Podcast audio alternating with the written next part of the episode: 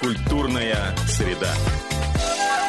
Доброго вечера. Судя по отзывам, томским слушателям Радио России пришлись по нраву наши чтецко-музыкальные эксперименты. А значит, как и обещал, продолжим. От сказок перейдем к прозе. Но какой? Два разных автора, два разных жанра и объединяет их один город – Одесса. Колорит которой, воздух, мы постараемся передать сегодня. Постараемся. Мы – это я, рассказчик Андрей Ефремов, а за музыкальную атмосферу ныне отвечает музыкант Алексей Пиотух. Алексей, самое время поздороваться. Добрый вечер, дорогие томичи. А, ну что ж, не откладывая, так сказать, в долгий ящик, пожалуй, начнем. Можно чуть-чуть музыки. Аркадия Верченко, Одесса. Однажды я спросил петербуржца, как вам нравится Петербург? Он сморщил лицо в тысячу складок и обидчиво отвечал. Я не знаю, почему вы меня спрашиваете об этом. Кому же и когда может нравиться гнилое беспросветное болото, битком набитое болезнями и полутора миллионами чахлых идиотов? Накрахмаленная серая дрянь. Потом я спрашивал у харьковца. Хороший ваш город? Какой город? Да Харьков. Да разве ж это город? А что же это? Это... Не хочется только сейчас сказать. Дамы близко сидят. Я так и не узнал, что хотел Харьковец сказать о своем родном городе.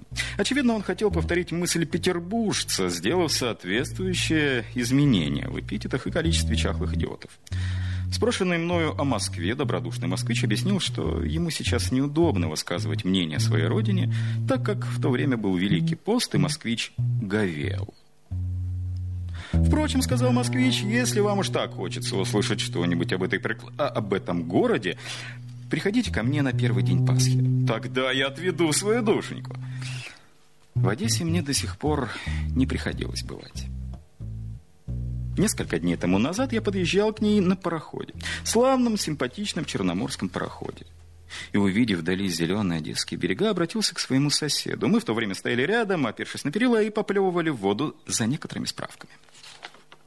Я рассчитывал услышать от него самое настоящее мнение об Одессе, так как вблизи дам не было, ну и никакой пост не мог связать его уст. И кроме того, он казался мне очень общительным человеком. «Скажите», — обратился я к нему, — «вы не одессит?» «А что? Может быть, я по ошибке надел вместо своей вашу шляпу?» «Нет-нет, что вы? Ну, может быть, — тревожно спросил он, — я нечаянно сунул себе в карман ваш портсигар? Да при чем здесь портсигар? Я просто так спрашиваю» просто так. Ну да, я одессит. Хороший город Одесса. А вы в ней никогда не были? Еду в первый раз. На вид вам лет 30. Ну что же вы делали все эти 30 лет, что не видели Одессы? Не желая подробно отвечать на этот вопрос, я уклончиво спросил, много ли в Одессе жителей? Сколько угодно. 2 миллиона 143 тысячи 17 человек. Неужели? А жизнь дешевая? Жизнь на 30 рублей в месяц вы проживете как Ашкенази. Нет, ничего красивее Одесских улиц. Одесский театр – лучший театр в России. И актеры играют все хорошие, талантливые. Пьесы все ставятся такие, что вы нигде таких не найдете. Потом Александровский парк. Увидите, ахните.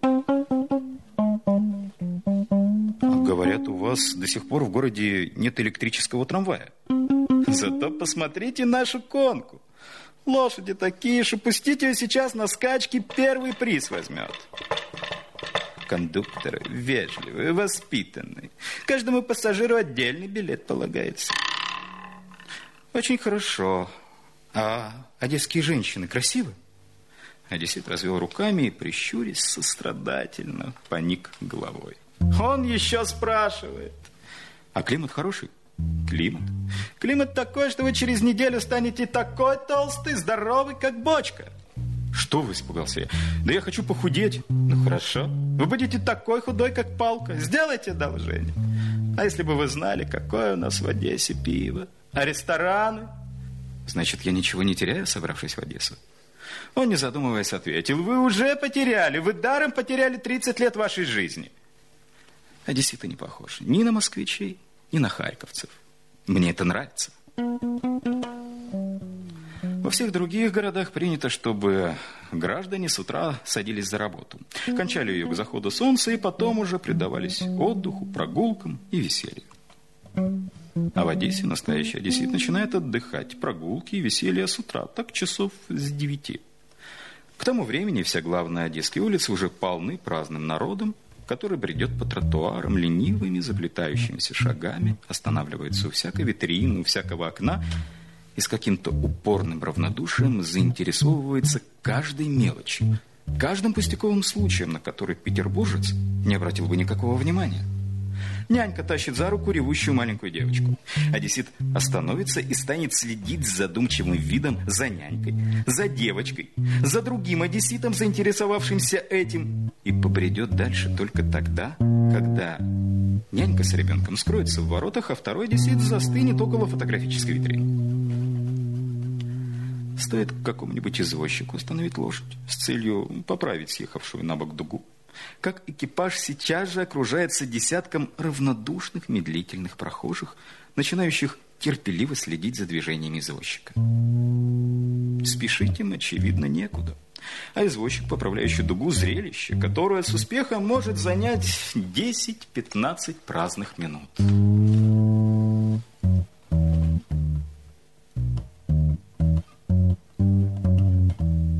Сначала я думал, что одесситы совершают прогулку только ранним утром. Ну, рассчитывая заняться делами часов с 11-12. Ничуть не бывало. В 11 часов все рассаживаются на террасах многочисленных кафе и погружаются в чтение газет. Свои дела совершенно никого не интересуют. Все поглощены Англией или Турцией, ну или просто бюджетом России за текущий год. Особенно заинтересованы бюджетом России те одесситы, собственный бюджет которых не позволяет потребовать второй стакан кофе. 12 часов. Другие города в это время дня погружены в лихорадочную работу. Но только не Одесса, только не одессит. В 12 часов к общей радости в ресторанах начинает греметь музыка. Раздается веселое пение. И одесситы, думая в простоте душевной, что их трудовой день уже кончен, гурьбой отправляются в ресторан.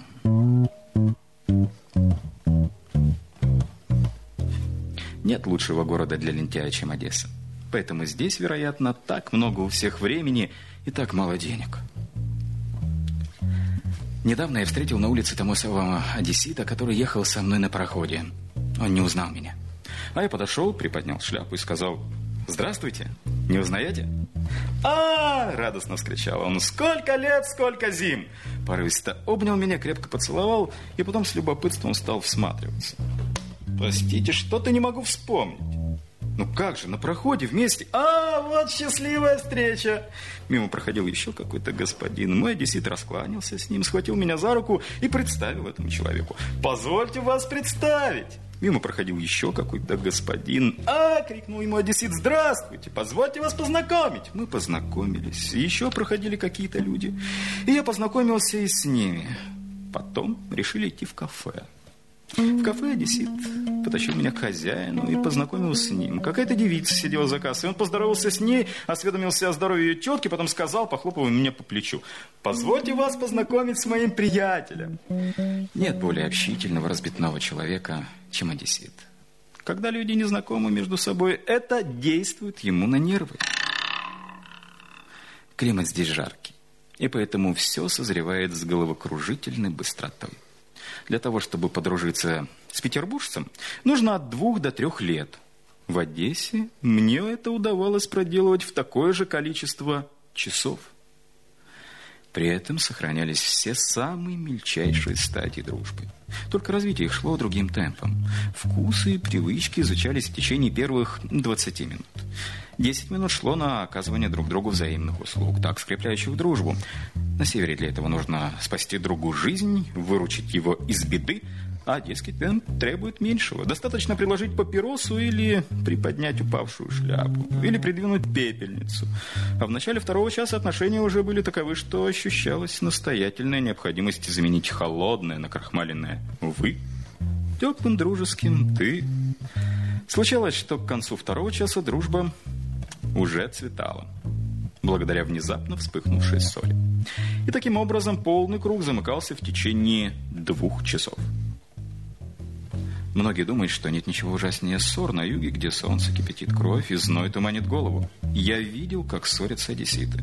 И не нахожу в этом особенной опасности. Их было двое, и они сидели в ресторане. Дружелюбно разговаривали. Один, между прочим, так сказал. «Да, вспомнил. Вчера видел твою симпатию. Наехала с каким-то офицером, который обнимал ее за талию». Второй одессит побагровел, резко схватил первого за руку. «Ты врешь, такого не могло быть!» Во-первых, я не вру. Во-вторых, прошу меня за руки не хватать. Что? Замечание? Во-первых, если ты это говоришь, ты негодяй. А во-вторых, я сейчас хвачу тебя этой бутылкой по твоей глупой башке. И он действительно схватил бутылку за горлышко и поднял ее. О, блядь, нет, ярости и вскакивая просвистел другой. За такие слова ты мне дашь тот ответ, который должен дать всякий порядочный человек. Сделай должение, какое угодно оружие. Прекрасно. Завтра мои свидетели будут у тебя. Петя Березовский и Гриша Папандопола. Гриша? Разве он уже приехал? Конечно, еще вчера. Ну, как же его поездка в Симферополь, не знаешь? Он говорит неудачно. Только деньги даром потратил. Вот дурак. Говорил же ему пропащее дело. А скажи, видел он там Финкельштейна? Противники сели и завели оживленный разговор о Финкельштейне так как один продолжал машинально держать бутылку в воздухе, то другой заметил. Что ж ты держишь бутылку? Наливай. Оскорбленный вылил пиво в стакан и и, как ни в чем не бывало, стал расспрашивать о делах Финкельштейна. Тем и кончилась эта страшная ссора, сулившая тяжелые кровавые последствия. Та быстрота темпа, которая играет роль в южной дружбе, применяется также и к южной любви. Любовь одессита также сложна, многообразна, полна страданиями, восторгами и разочарованиями, как и любовь северянина. Но разница та, что пока северянин мямлет и топчется около одного своего чувства, одессит успевает перестрадать, перечувствовать около 15 романов. Я наблюдал одного одессита. Влюбился он, внимание, в 6 часов 25 минут вечера в дамочку, к которой подошел на углу Дерибасовской еще какой-то улицы. В половине седьмого они уже были знакомы и дружески беседовали. В 7.15 дама заявила, что она замужем и ни за какие ковришки не полюбит никого другого. В 7.30 она была тронута сильным чувством и постоянством своего собеседника. А в 7.45 ее верность стала колебаться и трещать по всем швам. Около восьми часов она согласилась пойти в кабинет ближайшего ресторана. И то только потому, что до сих пор никто из окружающих ее не понимал. И она была одинока, а теперь она не одинока, и ее понимают. Медовый месяц влюбленных продолжался до 9.45, после чего отношения вступили в фазу тихой, пресной, спокойной привязанности. Привязанность сменилась привычкой, за ней последовало равнодушие, десять с половиной часов, там пошли попреки, десять с четвертью, десять пятьдесят, и к одиннадцати часам после замеченной с одной стороны попытки изменить другой стороне, этот роман был кончен. К стыду северян нужно признать, что этот роман отнял у действующих лиц ровно столько времени, сколько потребуется северянину на то, чтобы решиться поцеловать своей даме руку. Вот какими кажутся мне прекрасные, порывистые, экспансивные одесситы. Единственный их недостаток – это то, что они не умеют говорить по-русски. Но они разговаривают больше руками, и этот недостаток не так бросается в глаза. Одессит скажет вам, вместо того, чтобы с меня смеяться, вы бы лучше указали мне выход. Если бы даже вы его не поняли, его конечности, пущенные в ход с быстротой ветряной мельницы, объяснят вам все непонятные места этой фразы. Если одессит скажет слово «мило», вы не должны думать, что ему что-нибудь понравилось. Нет.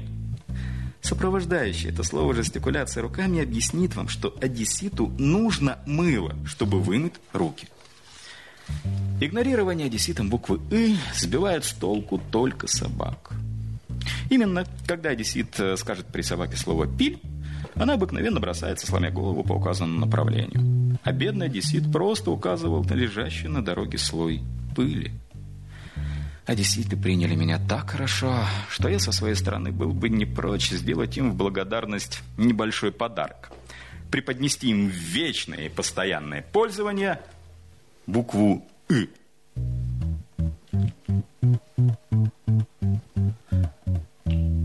Это была Одесса увиденное человеком, который побывал в ней проездом. А сейчас я предлагаю вам Одессу из души коренного ее жителя. Итак, переходим к следующему произведению. Маэстро, спасибо. Леонид Утесов. Одесса моего детства. В Старой Одессе было много всего. У нее были свои романтики, свои сумасшедшие, свои герои. Но больше всего музыки. У каждого хорошего города должно быть свое лицо. Если у города нет своего лица, это не город. А знаете, как можно определить, есть ли у города свое лицо? Не знаете, так я вам расскажу. Вы приехали в город впервые. Вам кажется, что вы здесь уже бывали. Значит, у города нет своего лица. Он похож на многие другие. Я мог бы вам назвать такие города, но не стоит жители обидеться. Они любят свой город независимо от его облика. Нет, ну разве можно не любить мать за то, что она не красавица? Мать любит за то, что она мать. Город за то, что в нем прошла прекрасная пора детства и юности. Нет, если бы Одесса была не самым лучшим городом в мире, разве я не любил бы ее? Нет, ну, может быть, немножко меньше, но любил. А так, как она все-таки самый лучший город, то сами понимаете. Знаете ли вы, что такое Одесса? Нет, вы не знаете, что такое Одесса. Много есть на свете городов, но такого прекрасного нет. Посмотрите на Одессу с моря. Рай! Посмотрите с берега. То же самое. Да что говорить. Когда одесситы хотят сказать, что кому-то хорошо живется, они говорят, он живет как бог в Одессе. А попробуйте сказать в Одессе, он живет как бог, допустим, в Нью-Йорке. Вас поднимут на смех или отправят в сумасшедший дом. Вот что такое Одесса. Рядом с Одессой Херсон и Николаев. Но мы на них смотрим сверху вниз. Одесса Херсонской губернии. Ну, это, конечно, анекдот. Подумаешь, Херсон. Весь Херсон не больше одесской молдаванки. Так Одесса Херсонской губернии. Можно умереть со смеху. Губернатор живет в Херсоне. Ей-богу, мне его даже жалко. С таким мундиром, с такими эполетами забраться в такую глушь. Но не думайте, что Одесса так-таки согласилась с этим абсурдом. Она Одесса, и она градоначальство. Одесский градоначальник чхать хотел на херсонского губернатора. Он такой генерал, что смотреть на него так же трудно, как на солнце.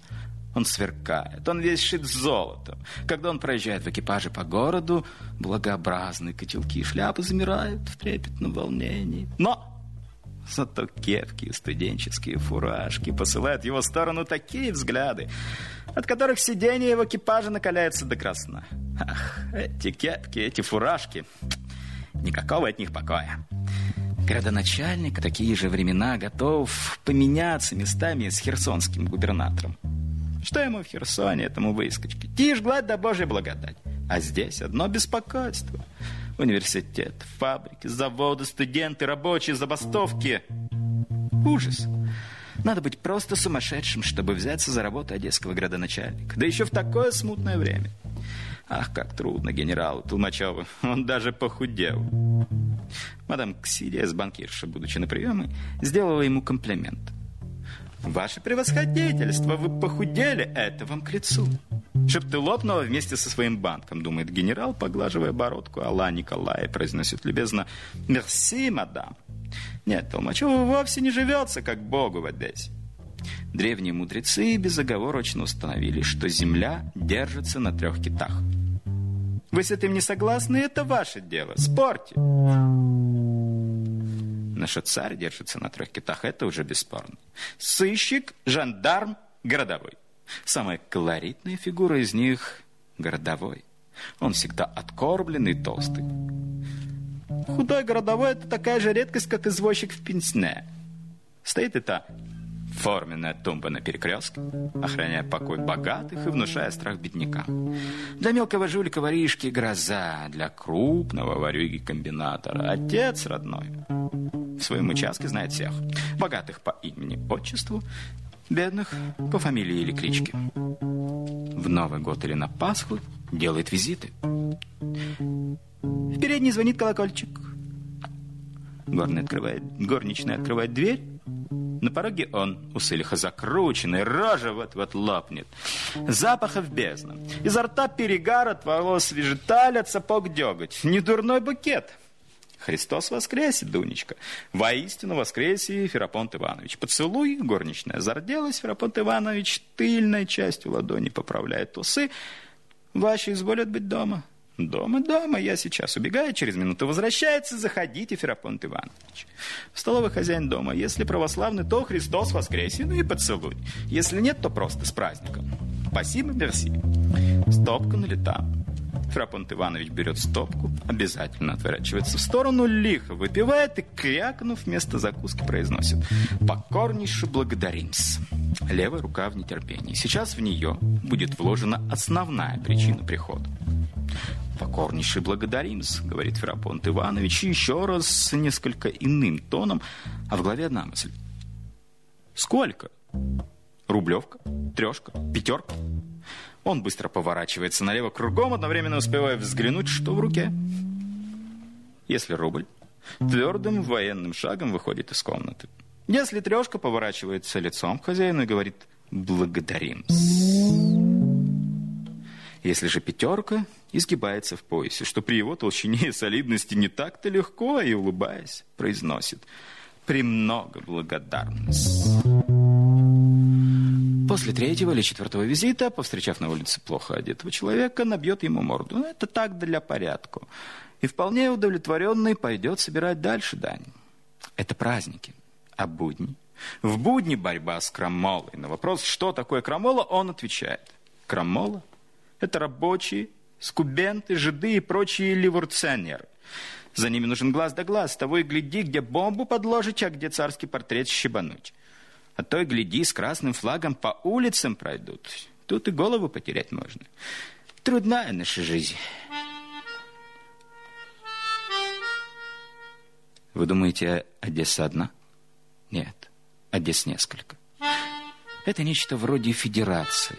Центр одно, Молдаванка другое, Пересып третье, Слободка четвертое. Есть еще Бугоревка, ближние мельницы, но это уже маленькие автономные области. Центр – это самые лучшие здания, магазины, лучшая одежда и не лучшие люди. Конечно, нет правил без исключения, и здесь тоже попадаются хорошие люди. Здесь есть настоящая интеллигенция, мечтающая о правде и справедливости. Врачи, инженеры, адвокаты, художники, студенты. Нужна революция, думают они. Банкиры, торговцы, чиновники, реалисты. У них мысленная. Что с этого можно иметь? Есть еще аристократия. Всякие там Рали, Марази, Радоканаки, Анатра. Это дворцы, особняки виллы. Только не подумайте, что они ведут свой знатный род от аристократических предков. Их предки были контрабандистами. От турецких берегов на шаландах они везли контрабанду к берегам Одессы. Они первые освоили знаменитые одесские катакомбы.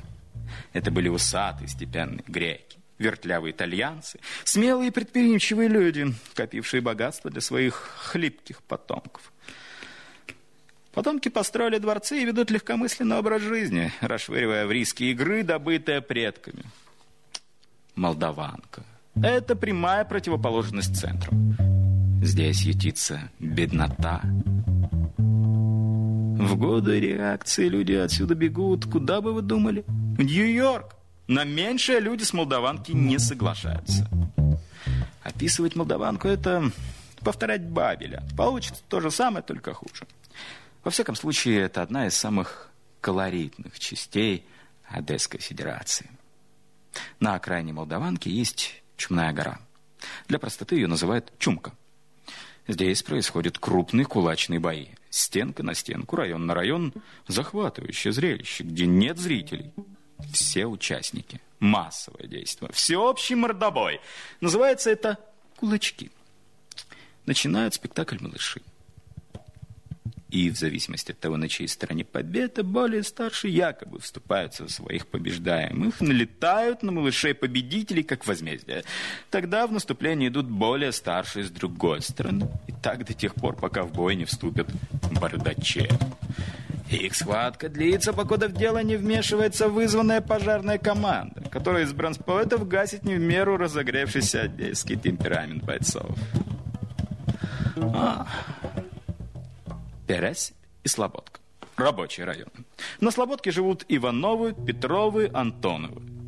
На Пересипь Иваненко, Петренко, Антоненко. Слободские разговаривают на «о», стрижены под скобу, торгуют квасом и мороженым в разнос. Пересипские тяготеют больше к морю. Их специальность рыба. Говорят с прибаутками и украинским акцентом. И те, и другие усвоили обороты речи общеодесские. Тудю, сюдю, не пихайтесь. Вместо «куда» говорят «где». Например, не «куда вы идете», а «где вы идете». На Слободке, Пересипи, основная часть населения – работяги. Здесь зреет будущее. Университет далеко. Студенты живут в центре. Но почему их здесь так часто встречаешь? Почему, идя по улицам, слышишь, как люди мурлычат себе под нос Марсельязу, вихри враждебные, вы жертвы упали? Здесь другая Одесса. Одесса веры, надежды и любви. Веры в будущее, надежды на лучшее и любви к человеку. Вот откуда начнется буря. Вот где одесский городовой боится потерять голову. Генерал Толмачев сюда не заезжает, нет. Он знает, что сюда можно приехать в карете и уехать в катафалке. В Одессе много всего. Но больше всего музыки. Петь начинают с утра. Наш двор, например. Летнее утро. Ласковое одесское солнце. Воздух напиток. Если его пить, закусывая дарами земли, получается неплохо. А дары сами идут к тебе. Каждый двор по утрам базар. Музыкальный. Кровунов! На разрез Кровунов! Истошно орет бас. Вишня спела, вишня зрела, три копейки фут. Мадамочки, мадамочки, спешите, тарелочки, несите три копейки фут. Мадамочки, я вам ой дешево отдам, три копейки фут. В этой арии надрывно заливается тенор. Потом в дуэт вплетается баритон. Сахарное мороженое, сахарное мороженое. Точить ножи, ножницы — бритвы править, степенно выводит под скобу стриженный белорусский парень. Строщипаем, строщипаем, что означает старые вещи покупаем. Далекие и близкие страны шлют своих послов, корабейников в Эльдорадо, Одессу. И каждый со своим мотивом. Вот высокий голосок речитативом выговаривает. Туплы грецкие, что означает туфли греческие.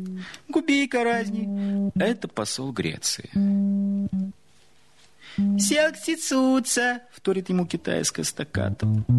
Нет ничего удивительного, что я полюбил музыку с детства. Кажется, что в Одессе все дети учатся играть на скрипке.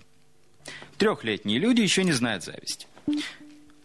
Чтобы я завидовал этим гордо шагавшим по улице мальчикам с оттопыренными музыкальными ушами, которые несли в одной руке скрипичный футляр, в другой папку с нотами. Но каждый папа мечтал, что его сын станет знаменитостью. Некоторые даже не интересовались, есть ли у их мальчиков музыкальные способности. «Зачем вы хотите учить своего сына музыке, ведь у него нет слуха?» — говорили такому папе. «Зачем ему слух?» Он же не будет слушать, он будет сам играть. Кто сказал, что конвейер изобрел в Америке Форд? Неправда. Конвейер изобрел в Одессе Столярский. Конвейер талантов. Конечно, и до Столярского Одесса выпускала таланты, но то была кустарщина. А Столярский поставил это все на широкую ногу. Он, как никто, понимал детскую душу. Он умел ее настроить на музыкальный лад и вести к вершинам скрипичного мастерства, которым сам владел не очень искусно. Человек невысокой культуры, Он нес в себе большое сердце художника. Существует много анекдотов о Столярском. Большинство из них о том, как он смешно говорил. Но даже сквозь все эти анекдотические нелепости проглядывает настоящий человек. Ему Одесса обязана славой своих скрипачей. Мой папа не мечтал сделать меня великим музыкантом. А я в три года еще не знал, что есть такая профессия – скрипач. Просто однажды я заметил, что на нашей лестничной площадке живет человек, который все время играет на скрипке. Герберг был, наверное, хорошим скрипачом.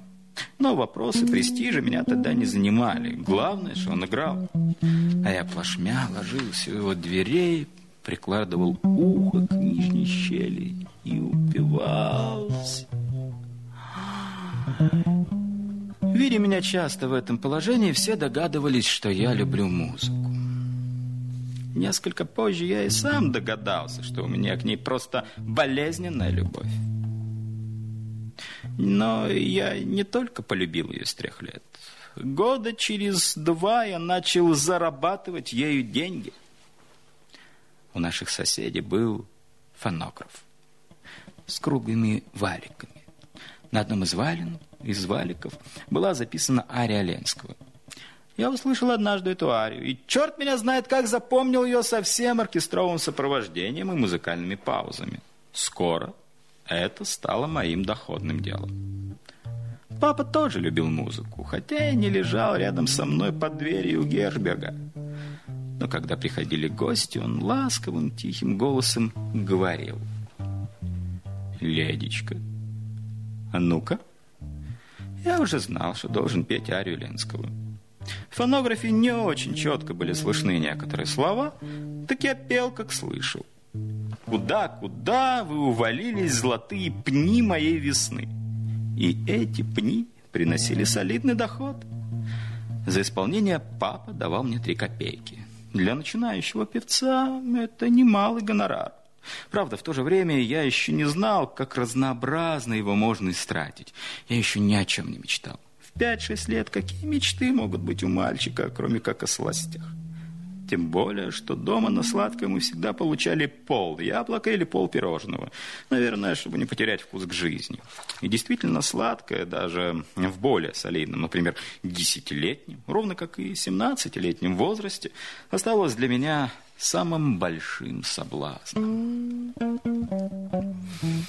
Однажды, когда мне было лет 12, я стоял у изгороди открытого ресторана на бульваре и слушал музыку. Глаза мои машинально уперлись в капитана торгового флота, сидевшего за столиком с женщиной. Очень красивой, в нарядном платье и огромной шляпе. Капитан взглянул на меня и спросил. «Ты что так смотришь, мальчик?» «Я думаю. О чем?» Наступит ли когда-нибудь время, когда я сяду в ресторане за стол и потребую, чего захочу? Конечно. И даже быстрее, чем ты думаешь. Прямо сейчас. Ну-ка, иди сюда. Я смущенно замотал головой, но капитан подбадривал, обогнув изгородь и стараясь не попадаться на глаза официантам, я пробрался между столиками к капитану. «Садись. Как тебя зовут? А руки со стола сними». Он подозвал официанта. «Ну, чего же ты хочешь?» Я нерешительно молчал и думал, как бы не ошибиться. Официант начал уже переминаться с ноги на ногу, я так долго размышлял. «Ну?» Терпеливо спросил капитан. Я решился и выпалил. Мороженого на 20 копеек. Спутница капитана рассмеялась, капитан улыбнулся. Даже официант чего-то хмыкнул. Я не понял, почему. Но, может быть, их удивила эта лошадиная порция. Принесли мороженое, и я съел все без остатка. Ну, чего еще? Я разошелся. Кутить так кутить. Еще мороженого на 20 копеек. И в третий раз, как во всякой порядочной сказке, спросил меня капитан, чего я хочу. Я встал, поклонился и сказал «Спасибо, больше я уже ничего не хочу». Капитан был недоволен. Предел желания человека обошелся ему всего в 40 копеек. Он меня почти презирал. «Ну так слушай», — сказал он, — «дед нашего одесского дюка был маршалом. Однажды он подарил внуку 40 золотых монет, а через 10 дней захотел дать еще, но внук показал ему нетронутые золотые. Старик рассверепел, схватил деньги и выбросил их за окно нищему. «Вот вам деньги!» — крикнул маршал, которые мой внук не сумел потратить за 10 дней. Эту историю я смог оценить позже тогда же она была для меня слишком замысловатой. Но, может быть, капитан и рассказывал ее не столько мне, сколько своей первой спутнице. В первой моей книжке эта история заканчивалась словами «Больше я никогда не встречал этого человека». А следовало бы закончить иначе. Я его встретил спустя много лет в Париже. Он стоял у дверей русского ресторанчика и внимательно разглядывал вывешенную дверей меню. Что-то привлекло меня в этом человеке. Старая потертая фуражка российского флота, бородка, клинышком усы, завитком. Почему мне знакомо все это? И вдруг передо мной всплыла картинка. Бульвар, столик, капитан, дама, шляпа и мороженое, лошадиная доза. «Простите», — обратился к нему, — «вы бывший моряк?» «Это нетрудно угадать», — сказал он, поправляя фуражку. «Вы плавали на Черном море? Как же, в добровольном флоте?» И вдруг я скороговоркой, безмерно волнуюсь, начал задавать ему вопросы один за другим. «Вы помните Одессу, бульвар, ресторан? Я был мальчик, я мечтал о мороженом, вы меня угощали!» В глазах его не появилось никаких воспоминаний. «Но вы еще были с очень красивой дамой». «Да, да», — как-то печально оживился он. «Она умерла, моя жена». «А ну вы меня помните?» Мальчик, леди? Нет, не помню. Но я все равно у вас долгу. Скажите мне, что я теперь могу для вас сделать? То же самое, исполнить мечту. Только уж, конечно, не на мороженом. Мы вошли в ресторан. Чего бы вы хотели? Он долго думал, боясь ошибиться в выборе. Официант уже переминался с ноги на ноги. Свивную отбивную, наконец, решился он. Его еда стоила 6 франков, так как франк в то время равнялся 8 копейкам, то его мечты были дороже моих детских желаний всего на 8 копеек. «Ах, уже поздно, благодарю вас», — сказал он, взглянув на часы, висевшие на стене. «Но я понял, что это уже не то». Он попрощался и ушел. Об Одессе можно рассказывать бесконечно, но, к сожалению, время прямого эфира стремительно закончилось. Так что услышимся в следующую среду. А я, Андрей Ефремов и музыкант Алексей Пиотух. Говорим вам до свидания. Культурная среда.